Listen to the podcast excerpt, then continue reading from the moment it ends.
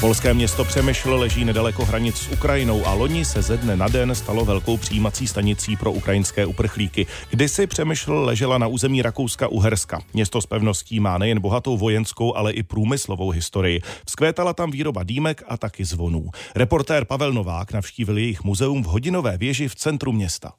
Przemyśl jest jedynym właśnie miastem, gdzie jeszcze produkuje się fajeczki. Přemysl je dnes už jediným městem v Polsku, kde se stále vyrábějí dýmky.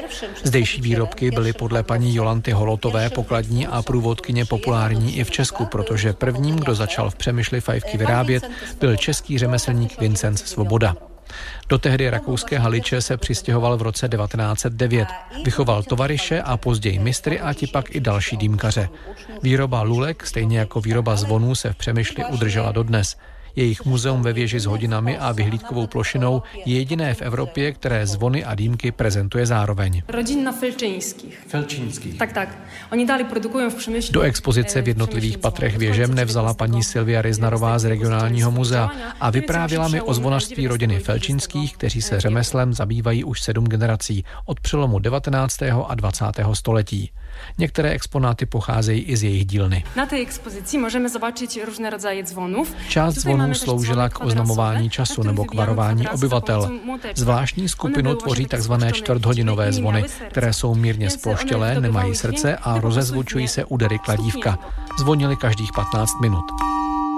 Tutaj też dzwony wykorzystywane na okrętach. O pár schodů výš jsou v prostoru mezi schodištěm zavěšené lodní zvony. Na rozdíl od jiných mají velmi krátký provaz, kterým se rozpohybovalo srdce a třeba v mlze se dávalo na vědomí, kde lodě jsou, aby se nesrazily. Przykład, y, żeby siebie też bezpiecznie ominąć. Tady sice je proši mi nedotykač exponátů. Specjalnie dla Państwa jak najbardziej jest to możliwe. Ano, je tady nedotýkejte se exponátů, ale jak Silvie říká, speciálně pro nás my to můžeme udělat.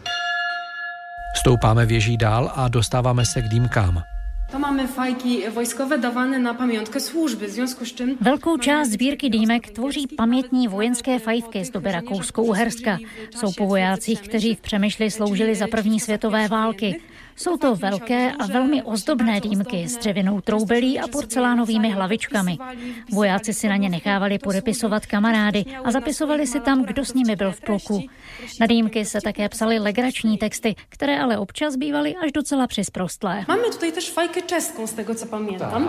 Dlatego ją Paní Silvia našla v posledním patře věže mezi exponáty i dřevěnou vyřezávanou dýmku z Čech z poloviny 19. století.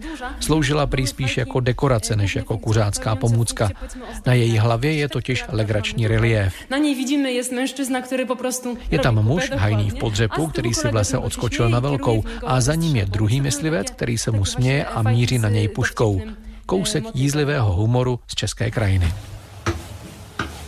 Tak a jsme úplně, úplně nahoře a to je výhled. Teraz na e, szczycie Úplně z vršku věže s hodinami, ve které je muzeum zvonů a dýmek. Je krásný panoramatický rozhled po městě Přemyšl, městě, které proslulo tím, že právě tady se fajfky vyráběly a právě tady se odlévaly zvony. Z Přemyšle Pavel Novák, Radiožurnál.